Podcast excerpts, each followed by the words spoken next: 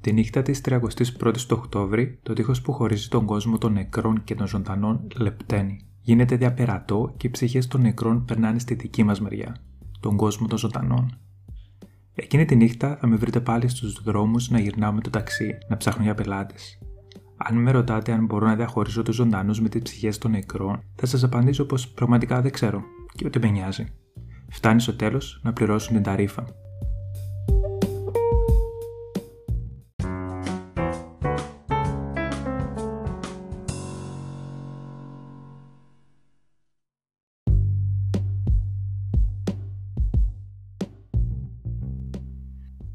Οκτώβρης ε, μπήκε για τα καλά, τα φύλλα έχουν κυτρινήσει, τα περισσότερα έπεσαν κιόλας, οι θερμοκρασίες ε, πέφτουν για αυτές, ξημερώνει τώρα πιο αργά και νυχτώνει νωρίτερα. Στις γειτονιές του Έρεπρο, κάποιες νύχτες μυρίζονταν αμένα τσάκια. Άρχισε να μυρίζει χειμώνας. Καλώς ορίσατε στο δεύτερο επεισόδιο του podcast Ο Ταξιτζής. Έχω αφοδιαστεί με καινούριο μικρόφωνο, οπότε λογικά με ακούτε πολύ καλύτερα. Αν δεν έχετε ακούσει το πρώτο δοκιμαστικό επεισόδιο, πηγαίνετε να το ακούσετε με το πέρας αυτού του επεισοδίου στο πρώτο επεισόδιο μιλήσαμε για τις θεωρίες ε, συνωμοσίας περί κορονοϊού και πώς αυτές συσχετίζονται με τα αναρριχόμενα φυτά. Στο σημερινό επεισόδιο θα μιλήσουμε για κάτι πολύ διαφορετικό. Θα μιλήσουμε για τη γιορτή του Halloween που πλησιάζει. Λέω να ξεκινήσω μια ιστορική περιήγηση και από πού προήλθε το Halloween και μετά θα προτείνω και κάποιες ταινίες τρόμο. Έχω σκοπό να περιοριστώ στις τρεις περίπου ταινίες αν τα καταφέρω. Α πάρουμε τα πράγματα από την αρχή. Το Halloween γιορτάζεται στις 31 Οκτωβρίου. Η παράδοση για τους εορτασμούς του Halloween ξεκινάει από πολύ παλιά, συγκεκριμένα 2.000 χρόνια πριν από του αρχαίους Κέλτες. Οι Κέλτες ε, έζησαν στις περιοχές της σημερινής Ιρλανδίας, του Ηνωμένου Βασιλείου και της Γαλλίας. Οι Κέλτες είχαν το δικό τους φεστιβάλ που ονομαζόταν Samhain ή Showin, όπου άναβαν φωτιές και φορούσαν κουστούμια για να διώξουν τα φαντάσματα. Για τους Κέλτες βλέπετε, η 1η του Νοέμβρη ήταν η πρώτη μέρα της νέας χρονιάς. Το καλοκαίρι και η συγκομιδή της σοδιάς τελείωνε και άρχισαν τα σκοτάδια και τα κρύα του χειμώνα. Οι Κέλτες πίστευαν ότι τη νύχτα πριν τη νέα χρονιά τα όρια μεταξύ του κόσμου των ζωντανών και των νεκρών λέπτεναν και οι ψυχές των νεκρών μπορούσαν να επιστρέψουν στη γη. Οπότε άναβαν φωτιές και θυσίαζαν μέρος της οδηγιάς και νεκρά ζώα ως ένδειξη σερβασμούς προς τις θεότητες, είτε ίσως για να τρομάξουν τα πνεύματα και να μην τους προσεγγίζουν. Κατά τον εορτασμό, οι Κέλτες φορούσαν κουστούμια με κεφαλές και δέρματα ζώων. Τον 9ο αιώνα, η επιρροή του χριστιανισμού είχε εξαπλωθεί στις περιοχές που ζούσαν οι Κέλτες. Ο τότε Πάπας όρισε την 1η του Νοέμβρη ως ε, την ημέρα που τιμούμε όλους τους Αγίους και με αυτόν τον τρόπο καπάκωσε κάπως τη γιορτή των Κελτών. Οι παραδόσεις φυσικά των Κελτών με τις φωτιές και τις μεταφιέσεις συνεχίστηκαν μέσα από την ε, μέρα των Άγιων Πάντων, στα αγγλικά All Saints Day. Το Halloween όμως δεν θα έπαιρνε τις διαστάσεις που έχει σήμερα αν δεν μεταφερόταν στην άλλη πλευρά του Ατλαντικού. Αυτοί που μετανάστευαν έπαιρναν και τα έθιμα μαζί τους φυσικά, τα οποία μπλέκονταν με εκείνα των άλλων μεταναστών αλλά και των Ινδιάνων της Αμερικής και έτσι προέκυψε η σημερινή Αμερικάνικη εκδοχή του Halloween. Στην αρχή, οι κάτοικοι μαζεύονταν στις γειτονιές των χωριών και των πόλεων για να γιορτάσουν τη συγκομιδή της σοδιάς και να μοιραστούν ιστορίες για νεκρούς και φαντάσματα. Μετά τραγουδούσαν και χόρευαν. Με την μετανάστευση των Ιρλανδών κατά τη διάρκεια του λοιμού, ο εορτασμός του Χάλιουιν έγινε ακόμη πιο δημοφιλής και εξαπλώθηκε σε όλη την Αμερική.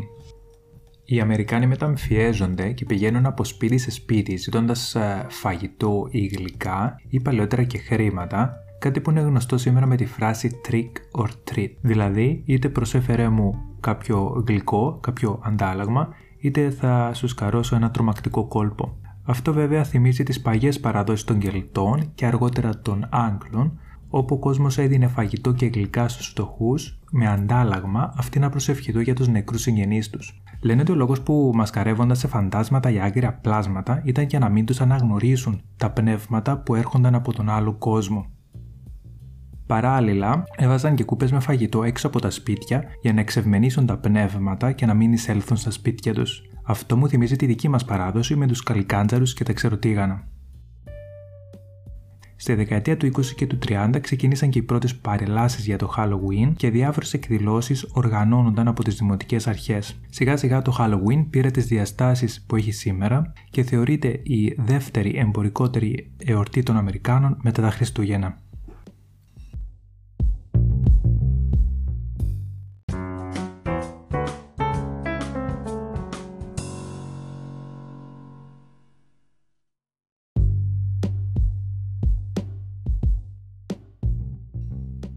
Την εξάπλωση της αμερικανικής ε, κουλτούρας στον πλανήτη, εξαπλώθηκε και η παράδοση του Halloween. Σημαντικό ρόλο σε αυτό έπαιξε και ο κινηματογράφος. Η κλασική πλέον ταινία του John Carpenter Halloween από το 1978 δημιούργησε μια καινούργια συνήθεια που θέλει τον κόσμο να πηγαίνει στο σινεμά το Halloween για να βλέπει τρομακτικές ταινίες. Η πρώτη ταινία Halloween διηγείται την ιστορία του νεαρού αγοριού Michael Myers που δολοφονεί την αδερφή του και φυλακίζεται. Τη νύχτα του Halloween δραπετεύει από τη φυλακή και ψάχνει το επόμενο θύμα του. Έχουν κυκλοφορήσει νομίζω γύρω στις 12 ταινίες με τον ε, θρελικό πλέον δολοφόνο Michael Myers.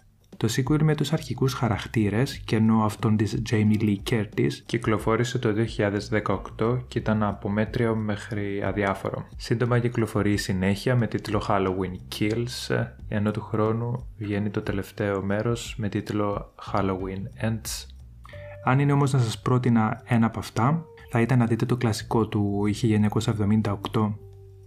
Το Halloween έδωσε έμπνευση και επηρεάσε πολλές ταινίες του είδους.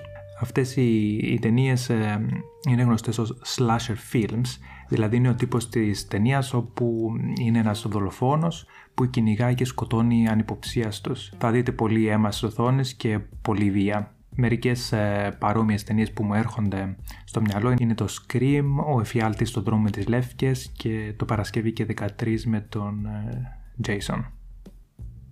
Πρωτού όμως προχωρήσουμε στις ταινίες ε, που έχω να προτείνω, ε, λέω να δούμε και κάποιες μικρότερες παραδόσεις που υπήρχαν στο Halloween και μου φάνηκαν κάπως ενδιαφέρουσες. Αρκετές έχουν με το να κάνουν αν οι γυναίκες θα έβρισκαν το μελλοντικό τους σύζυγο. Για παράδειγμα, στην Ιρλανδία, αυτός που μαγείρευε το φαγητό έκρυβε ένα δακτυλίδι σε μια πατάτα. Αυτός που θα έβρισκε το δακτυλίδι θα γνώριζε την πραγματική αγάπη. Στη Σκωτία, οι νεαρές γυναίκες έριχναν φουντούκια στη φωτιά αφού πρώτα τους έδιναν ονόματα των υποψήφιων μνηστήρων. Ο καρπός που θα κεγόταν και δεν θα πεταγόταν κάνοντας αυτό το pop αντιπροσώπευε το μελλοντικό σύζυγο. Αυτό μου θυμίζει τη δική μας παράδοση στην Κύπρο, φαντάζομαι θα υπάρχει και στην Ελλάδα, όπου έριχναν κλαδιά ηλιάς στη, στο τζάκι και αν αυτά πετάγονταν κάνοντας το χαρακτηριστικό ήχο, σημαίνει ότι ο αγαπητικός ή η αγαπητικιά σου αγαπούσε.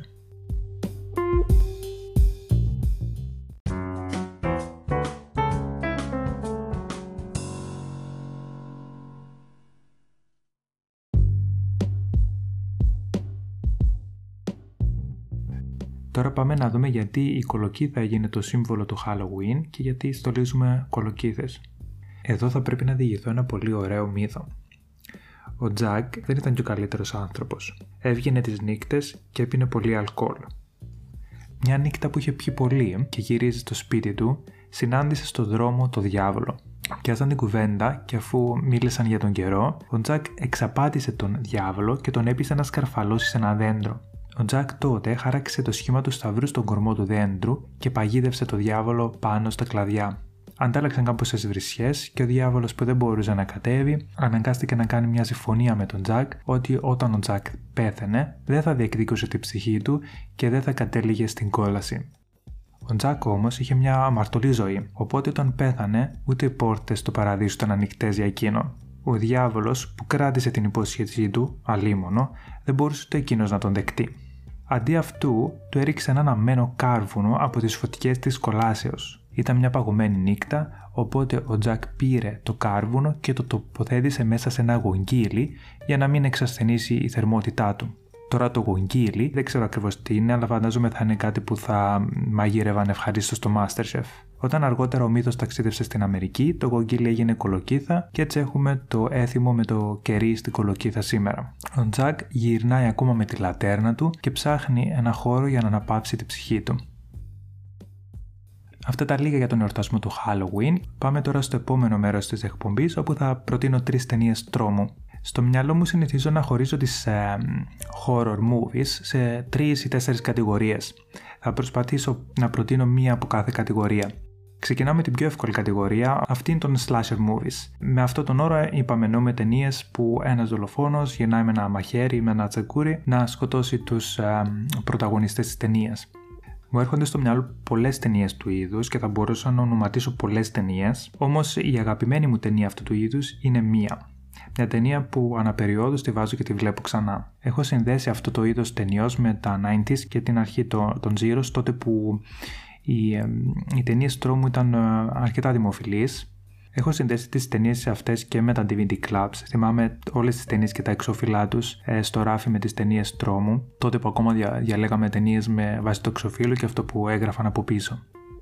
Υπάρχουν ε, αρκετοί ηθοποιοί που έγιναν γνωστοί μέσα από τις, ε, αυτές τις νεανικές ταινίες ε, τρόμου και όταν πλέον έφυγαν από τη μόδα οι ταινίες αυτές χάθηκαν και αυτοί οι ηθοποιοί μαζί τους δεν κατάφεραν να συνεχίσουν την καριέρα τους όσο λαμπρά ξεκίνησε. Η ταινία για την οποία αναφέρομαι είναι το «Ξέρω τι έκανες πέρσι το καλοκαίρι» στα αγγλικά «I know what you did last summer». Πρόκειται για μια πολύ κλασική ταινία του είδους αυτό που μου αρέσει περισσότερο σε αυτήν την ταινία είναι ότι ο δολοφόνος έχει ένα πραγματικό λόγο για τον οποίο θέλει να σκοτώσει τους πρωταγωνιστές της ταινίας και δεν γυρνάει χωρίς λόγο και αιτία, απλά επειδή θέλει να είναι δολοφόνος. Η ιστορία έχει να κάνει με 4 ή 5 νεαρούς που το καλοκαίρι μετά από ένα πάρτι έχουν ένα ατύχημα και σκοτώνουν ένα άνθρωπο με το αυτοκίνητο. Νομίζοντας ότι αυτός έχει πεθάνει, τον ρίχνουν στη θάλασσα και παίρνουν υπόσχεση ότι δεν θα ξαναμιλήσουν για αυτό το θέμα ποτέ ξανά.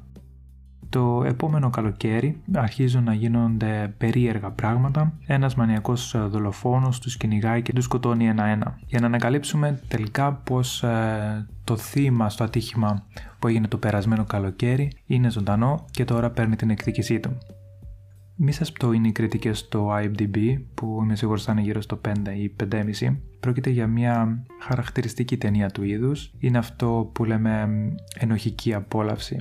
Ξέρεις ακριβώς τι θέλεις να δεις. Ταινία τρόμου βλέπεις. Θέλεις ένα δολοφόνο να γυρίζει και να σκοτώνει νεαρούς. Αυτό προσφέρει η ταινία. Είναι απολαυστική. Αν έχεις ε, στο μυαλό σου τι πρόκειται να δεις. Θεωρώ ότι οι ταινίες τρόμου των 80s και 90s ήταν πολύ πιστευτές, οι ερμηνείες των ηθοποιών ήταν αυτές που έπρεπε να ήταν. Και για κάποιο λόγο παρόμοιες ταινίες που βγαίνουν σήμερα δεν μπορούν να πείσουν με τον ίδιο τρόπο. Οι ηθοποιοί φαίνονται πολύ ερασιτέχνες, ε, οι ερμηνείες τους πολύ ξύλινες και δεν μπορούν να δημιουργήσουν αυτό το cult που δημιουργούσαν τότε φαντάζομαι παίζει μεγάλο ρόλο. Ήταν οι πρώτες ταινίες του είδους, οι πρώτες ταινίες τρόμου που εμφανίστηκαν στα 80s και 90s, οπότε ήταν ότι έβλεπες κάτι καινούριο. Φυσικά τα τελευταία χρόνια βλέπω μια άνθηση των ταινιών τρόμου, θα έλεγα τα τελευταία 3 με 4 χρόνια. Φυσικά αυτές οι ταινίες τρόμου έχουν ένα άλλο ύφος, ένα διαφορετικό ύφος, αλλά ας κάνουμε αυτή τη συζήτηση μια άλλη ώρα. Οπότε η πρώτη πρόταση είναι το «Ξέρω τι έκανες πέρσι το καλοκαίρι». Εγώ αναπεριόδως τη βάζω και τη βλέπω ξανά. Θα πρότεινα να δείτε το 1 και το 2. Το 3 δεν έχει να κάνει καθόλου με τα προηγούμενα και είναι πάρα πολύ κακό. Τώρα νομίζω βγήκε φέτος και μία σειρά που βασίζεται στη γνωστή ιστορία του I Know What You Did Last Summer. Παίρνει 5 νομίζω στο IMDb, μάλλον αυτό θα είναι πολύ χάλια. Αυτή η ταινία έχει μια ιδιαίτερη θέση στην καρδιά μου γιατί την είδα πάνω στην εφηβεία, οι πρώτες ταινίες τρόμου, νεαροί χαρακτήρες που μπορείς να συσχετιστείς, οπότε θα συνεχίσει να είναι από τις αγαπημένες μου.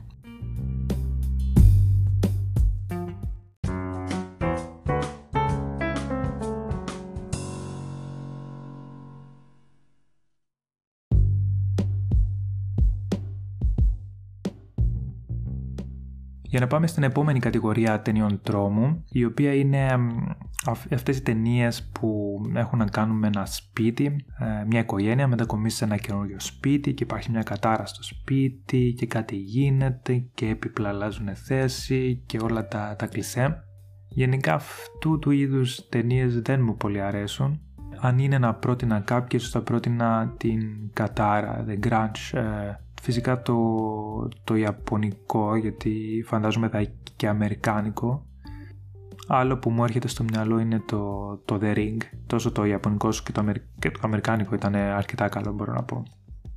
Φεύγουμε γρήγορα να πάμε στην επόμενη κατηγορία, η οποία είναι και, και η αγαπημένη μου κατηγορία ταινιών τρόμου. Είναι αυτές που πέντε άγνωστοι ξυπνάνε σε ένα, σε ένα κλειστό δωμάτιο και θα πρέπει να κάνουν κάτι για να αποδράσουν. Είναι κάτι σαν escape room. Και η ταινία που έχω να προτείνω είναι αυτή που κατά τη γνώμη μου ξεκίνησε τα πάντα, αυτή που ξεκίνησε και έδωσε το παράδειγμα πως είναι να είναι μια ταινία τρόμου δωματίου. Η ταινία αυτή ονομάζεται Ο Κύβος, Cube, και είναι νομίζω από το 1997 ή 1998 αυτή η ταινία νομίζω ήταν η απαρχή και έδωσε το έναυσμα για πολλές παρόμοιες ταινίες ε, όπως το Show αλλά και το πρόσφατο Squid Game ε, που έχει γίνει χαμό στο, στο Netflix.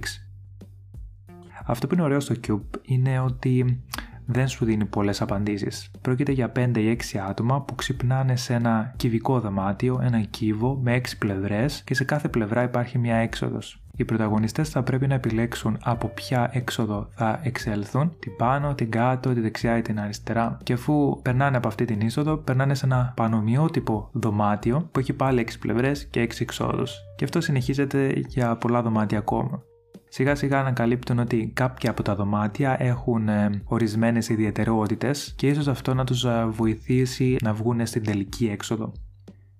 Η γοητεία αυτή της ταινίας ότι δεν σου δίνει απαντήσεις, δεν σου εξηγάει τι γίνεται και γιατί και αφήνει αυτά τα συμπεράσματα να αιωρούνται στον αέρα και θα πρέπει εσύ να αποφασίσεις τι πραγματικά ισχύει. Σε αντίθεση δηλαδή με το, με το Show και το Squid Game που σε κάποια φάση σου εξηγεί τι γίνεται περίπου και γιατί γίνεται. Δεν θέλω να σας ξεγελάσω όμως. Η ταινία Cube, ο Κύβος, είναι μια πολύ κακή ταινία τεχνικά. Η σκηνοθεσία, οι, οι ερμηνείες των ηθοποιών είναι πάρα πολύ κακές. Ε, μοιάζει σαν μια ερασιτεχνική ταινία, όμως αυτό που ξεχωρίζει είναι η κεντρική ιδέα. Η ιδέα και το μήνυμα που ήθελε να δώσει ο δημιουργός. Οπότε αν πάτε να τη δείτε, να ξέρετε γιατί πάτε να την δείτε. Πάτε να δείτε αυτό το, το κεντρικό μήνυμα, την ιδέα, το αόριστο που εωρείται γύρω από αυτόν το μεγάλο κυβικό σχηματισμό που ονομάζεται ο κύβος. Φυσικά έχουν βγει και sequels ε, του κύβου, υπάρχει το Hypercube, το οποίο είναι αυτό το κλασικά παίρνουμε την καλή ιδέα του πρώτου μέρους και το παρατραβάμε λιγάκι, οπότε αυτό δεν θα, προ... δεν θα πρότεινα γενικά να συνεχίσετε στις υπόλοιπες ταινίες, δεν έχετε κάτι παραπάνω να πάρετε. Αν και το τρίτο μέρος δεν ήταν ε, πολύ άσχημο, το ονομάζεται ε, Cube Zero. Αυτό ήταν σχετικά, μια σχετικά καλή ταινία Οπότε η δεύτερη ταινία που προτείνω μετά από το «Ξέρω τι κάνεις πέρσι το καλοκαίρι» είναι ο Κύβος, γιατί αυτό θα σας μοιήσει στις ταινίες του είδους και πώς αυτές ξεκίνησαν. Μετά φυσικά μπορείτε να δείτε τα, τα show, σε βλέπω και το Squid Game ε, και άλλες παρόμοιες ταινίες. Έχω ακόμη δύο ταινίες να προτείνω που μου έρχονται τώρα στο μυαλό. Η τρίτη ταινία είναι μια πολύ κλασική ταινία που νομίζω καταφέρνει να πιάσει τη μετατροπή ενός καλού χαρακτήρα σε κακό χαρακτήρα. Ενός οικογενειάρχη που παίρνει την οικογένειά του σε ένα ξενοδοχείο το χειμώνα για να το προσέχουν μέχρι να ανοίξει την άνοιξη. Μιλάω φυσικά για το The Shining που είναι βασισμένο στο βιβλίο του Stephen King. Αυτό που ξεχωρίζει σε αυτή τη ταινία είναι η ερμηνεία του Jack Nicholson και πώς αυτός μετατρέπεται από ένα λογικό άνθρωπο σε παράφρον. Το δεύτερο μισό της ταινίας είναι εξαιρετικό. Η αλήθεια είναι έχει ένα αργό ρυθμό στην αρχή, αλλά αυτό οφείλεται στο ότι θέλει να δείξει αυτή τη σταδιακή αλλαγή του χαρακτήρα. Το βλέμμα του Jack Nicholson σε αυτή την ταινία φαντάζομαι ότι στοιχειώνει πολύ κόσμο ακόμη και σήμερα. Και επειδή αυτές ε, τις ταινίες ε, που ανέφερα μπορεί πάνω ή κάτω να τις γνωρίζετε, λέω να προτείνω μια ταινία που μάλλον δεν θα έχετε δει. Πρόκειται για μια ταινία που πραγματικά μπορεί να σας προκαλέσει τρόμο. Την έχω δει νομίζω πριν δύο χρόνια περίπου. Ε, ήταν πολύ αργά το βράδυ και νομίζω ότι πραγματικά τρόμαξα. Αν και έχω δει πολλές ταινίες τρόμου και πλέον δεν, δεν, δεν με αγγίζουν τόσο, αυτή πραγματικά σου δημιουργεί ένα βάρος στην ψυχή. Η ταινία ονομάζεται Νορόι, η Κατάρα και είναι ιαπωνική. Το ιδιαίτερο αυτής της ταινίας είναι ότι σε κάνει να πιστεύεις ότι αυτό που βλέπεις είναι πραγματικό. Παρουσιάζεται δηλαδή ως ένα ντοκιμαντέρ με πραγματικές αφηγήσεις ανθρώπων, οπότε φαίνεται πάρα πολύ πιστευτό. Ο πρωταγωνιστής είναι ένας δημιουργός ταινιών ντοκιμαντέρ, ο οποίος γυρίζει στην Ιαπωνία και μαζεύει υλικό, μαρτυρίες και βίντεο από paranormal γεγονότα και συμβάντα και τα παρατήθη για να φτιάξει το δικό του ντοκιμαντέρ. Οπότε βλέπουμε ανθρώπους να δημιουργούνται παράξενες ιστορίες, βλέπουμε πραγματικά συσσαγωγικά στιγμιότυπα από βίντεο που απεικονίζουν παράξενα γεγονότα που έχουν να κάνουν με ένα αρχαίο δαίμονα που ονομάζεται Κακουτάμπα, αν το λέω σωστά. Η ταινία παίρνει 7 από τα 10 στο MDB, εγώ της έχω βάλει 9 γιατί πραγματικά δίνει αυτό που υπόσχεται. Οπότε αν θέλετε να δείτε μια πραγματικά τρομακτική ταινία δείτε το Νορόι η Κατάρα του 2005.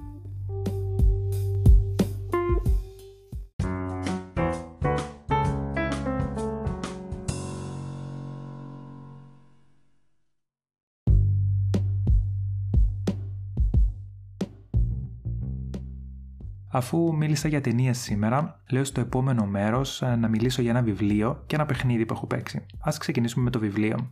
Το βιβλίο αυτό το διάβασα τις καλοκαιρινές μου διακοπές τον Αύγουστο. Πρόκειται για ένα βιωματικό βιβλίο παρά για μυθιστόρημα. Έχει τον τίτλο Το Δέρμα, συγγραφέας είναι ο Σέργιο Ντελμολίνο και κυκλοφορεί από τις εκδόσεις Ήκαρο. Για να πω την αλήθεια, οι εκδόσεις Ήκαρο έχουν, αν όχι τα καλύτερα, είναι σίγουρα τα αγαπημένα μου εξώφυλλα σε βιβλία. Έχουν ένα πάρα πολύ ωραίο εικαστικό ρίξτε μια ματιά. Ο συγγραφέας γράφει για δικά του πραγματικά βιώματα, ο ίδιος πάσει από μια δερματική πάθηση που ονομάζεται ψωρίαση. Δεν είναι κάτι μεταδοτικό, αλλά δημιουργεί μεγάλες κόκκινες πλάκες στους αγκώνε και στα γόνατα που αποφολιδώνονται και παίρνουν άσπρη χρειά από πάνω. Ο συγγραφέας γράφει για τις συνέπειες που μπορεί να έχει για την ψυχολογία ενός ατόμου η ασθένεια αυτή και μιλάει για το πώς επηρέασε η ασθένεια τη ζωή του. Το ότι παγιά φοβόταν να, να φορέσει κοντά ρούχα γιατί θα φαίνονταν ε, τα σημάδια στο σώμα του. Μιλάει για διάφορες θεραπείες που έχει πάρει, ε, φάρμακα, γιαματικά λουτρά και, και άλλα πολλά. Αυτό που κάνει το βιβλίο να ξεχωρίζει είναι ότι ο συγγραφέας έψαξε και βρήκε τις ιστορίες άλλων διάσημων προσωπικότητων που πάσχουν με την ίδια ασθένεια.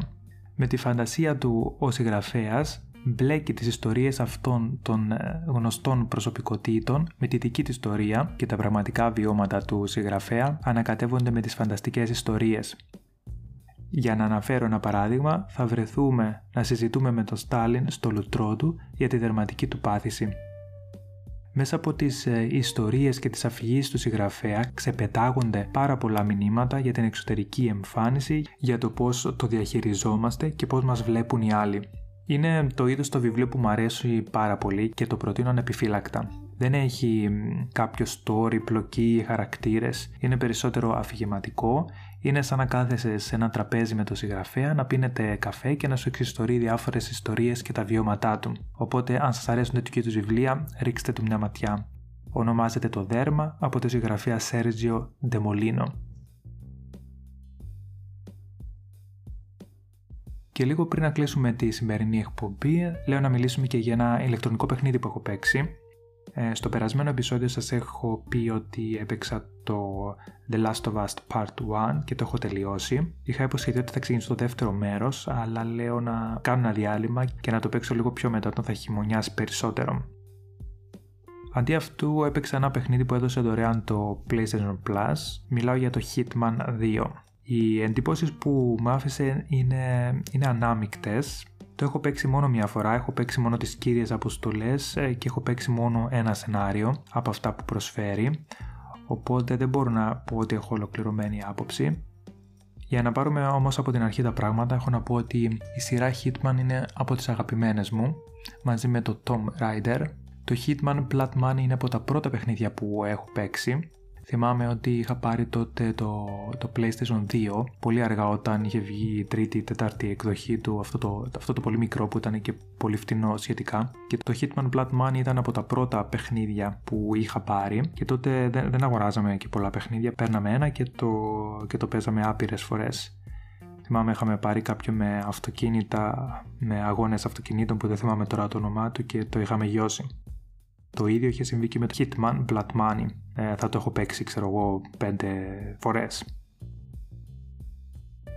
Η σειρά όμως ε, Hitman έχει χάσει λίγο το, το χαρακτήρα της ε, και έχει να κάνει περισσότερο με την εξέλιξη των παιχνιδιών, των γραφικών, το ότι οι, οι πίστες είναι σχεδιασμένες σε μεγαλύτερες κλίμακες, σε ότι σου δίνουν πολλές επιλογές και είναι πολύ δύσκολο να βρεις ε, το δρόμο σου σε αυτό το περιβάλλον το οποίο έχει γιγαντωθεί πάρα πολύ.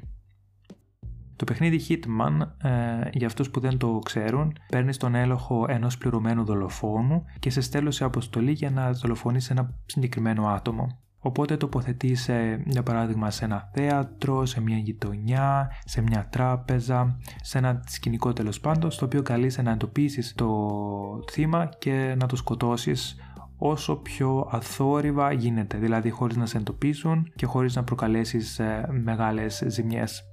Αν καταφέρεις μάλιστα να το κάνεις να φαίνεται σαν ατύχημα, ακόμη καλύτερα. Στα παλιά παιχνίδια τα περιβάλλοντα, τα σκηνικά στα οποία σε τοποθετούσαν ήταν πολύ μικρά και μαζεμένα. Μπορούσες να διαθέσεις χρόνο να τα γυρίσεις σιγά σιγά, να τα παρατηρήσεις, να δεις όλους τους ε, πιθανούς τρόπους που θα μπορούσες να εκτελέσεις τον στόχο σου για παράδειγμα, θα μπορούσες να, να, να, να βρεις διάφορες ευκαιρίες για να προκαλέσεις κάποιο ατύχημα, όπως μια έκρηξη στον γκάζι της κουζίνας, ή να ρίξεις ένα πολυέλαιο, ή να δηλητηριάσεις το φαγητό κτλ. Οπότε αφιέρωνες χρόνο, έβλεπες τις 5-6 επιλογές που σου παρήχανε και αποφάσιζε πώς ακριβώς θα δράσεις. Στα καινούργια παιχνίδια Hitman τα περιβάλλοντα έχουν γίνει πολύ μεγάλα, υπάρχουν πάρα πολλοί χαρακτήρες, υπάρχει πάρα πολλοί κόσμος, υπάρχουν πάρα πολλά μυστικά περάσματα και άπειρες επιλογές για το πώς μπορείς να σκοτώσεις το θύμα σου. Οπότε έχει γίνει εξαιρετικά δύσκολο να μπορείς να ανακαλύψεις μόνος σου τον τρόπο. Όταν σου προσφέρω δηλαδή 100 διαφορετικούς τρόπους, είναι πολύ δύσκολο να τους εντοπίσεις και να το κάνεις κάπως ότι το σκέφτηκες μόνος σου. Και επειδή το ξέρουν και οι ίδιοι, τώρα προσφέρουν την επιλογή των σεναρίων. Σου φτιάχνουν δηλαδή έτοιμο ιστοριούλες που αν τις ακολουθήσεις σε βοηθάνε να φτάσεις στο στόχο σου. Αυτό όμως αφαιρεί τη μαγεία του παιχνιδιού που έχει να κάνει με το να βρίσκεις μόνος σου τον τρόπο να εκτελέσεις το στόχο σου. Δηλαδή έρχεται το παιχνίδι και σε παίρνει από το χεράκι και σου λέει κάνε αυτό, πήγαινε το γράμμα εκεί, κάνε αυτό, ε, μπες εδώ και θα καταφέρεις να απομονώσεις ε, το χαρακτήρα που πρέπει να σκοτώσεις και μετά γίνεται εντελώς εύκολο το παιχνίδι. Προσπάθησα να απενεργοποιήσω αυτά τα μικρά σενάρια και να ανακαλύψω μόνος μου τρόπους να εκτελέσω τους στόχους που σου βάζει το παιχνίδι αλλά μπορώ να πω ότι ήταν πολύ δύσκολο. Πολύ δύσκολο να βρεις δηλαδή έναν τρόπο να το κάνεις να φαίνεται σαν ατύχημα. Περισσότερο μπόρεσα να προσεγγίσω τον στόχο κάπως αθόρυβα και να τον εκτελέσω ε, με ένα πιστόλι, ένα μαχαίρι και μετά να, να την κάνω φορώντας ένα διαφορετικό κουστούμι. Δεν κατάφερα όμως να χρησιμοποιήσω ιδιαίτερα το περιβάλλον με το μέρος μου. Φυσικά ήδη οι developers του παιχνιδιού σου προτείνουν να παίξεις πολλές φορές την ίδια αποστολή για να δεις τα διαφορετικά σενάρια και τους διαφορετικούς τρόπους που σου προσφέρουν για να μπορέσεις να έχεις μια ολοκληρωμένη εμπειρία. Δεν έχω πάρα πολύ χρόνο να αφιερώσω σε ένα τέτοιο παιχνίδι. Ε, το έχω παίξει μια φορά, έχω δει πως ολοκληρώνεται η ιστορία και δεν με έκανε να έχω την περιέργεια για να σκοτώσω τα θύματα με διαφορετικούς τρόπους. Το, το ωραίο της σειράς Hitman ήταν να μπορείς να ανακαλύψεις μόνος σου όλα αυτά που χρειαζόταν και να μην περιμένεις από το ίδιο το παιχνίδι να σου δείξει αυτά είναι τα 10 βήματα που πρέπει να κάνεις. Ελπίζω σε κάποια φάση να καταλάβουν ότι πάρα πολύ πληροφορία κάνεις ζημιά στο παιχνίδι και να φτιάξουν κάτι πιο απλό. Γενικά είναι πολλά παιχνίδια που πλέον σήμερα σου δίνουν έτοιμο το υλικό γιατί ξέρουν ότι αν δυσκολευτείς και αν κολλήσεις σε μια πίστα θα εγκαταλείψεις το παιχνίδι. Οπότε σου δίνουν πάρα πολλές βοήθειες για να το περάσεις όσο πιο ανέμακτα γίνεται. Νομίζω πέρσι στις αρχές του νέου χρόνου βγήκε το, το τρίτο μέρος που ολοκληρώνει την τριλογία. Σε κάποια φάση θα το παίξω και αυτό. Περισσότερο γιατί το Hitman είναι από τις αγαπημένες μου σειρές βίντεο παιχνιδιών και θέλω να ολοκληρώσω την τριλογία. Φαντάζομαι ότι μετά από αυτό θα γίνει κάποιο reboot, ίσως δούμε κάποιο remake των αρχικών Hitman και περιμένω να δω το παιχνίδι να γυρίζει στις ρίζες του. Αυτά είχα για το σημερινό επεισόδιο, ελπίζω να σας άρεσε. Αν έχετε ταινίες τρόμου ή βιντεοπαιχνίδια να προτείνετε, γράψτε κάτω στα σχόλια. Αν σας άρεσε το επεισόδιο, κάντε subscribe στο YouTube, μπορείτε να βρείτε το επεισόδιο και στο Spotify, κάντε ένα follow για να σας έρχεται ειδοποίηση όταν βγαίνει καινούργιο επεισόδιο. Αυτά είχα για σήμερα, τα λέμε το Νοέμβρη. Μέχρι τότε να προσέχετε τα φαντάσματα. Καλό Halloween!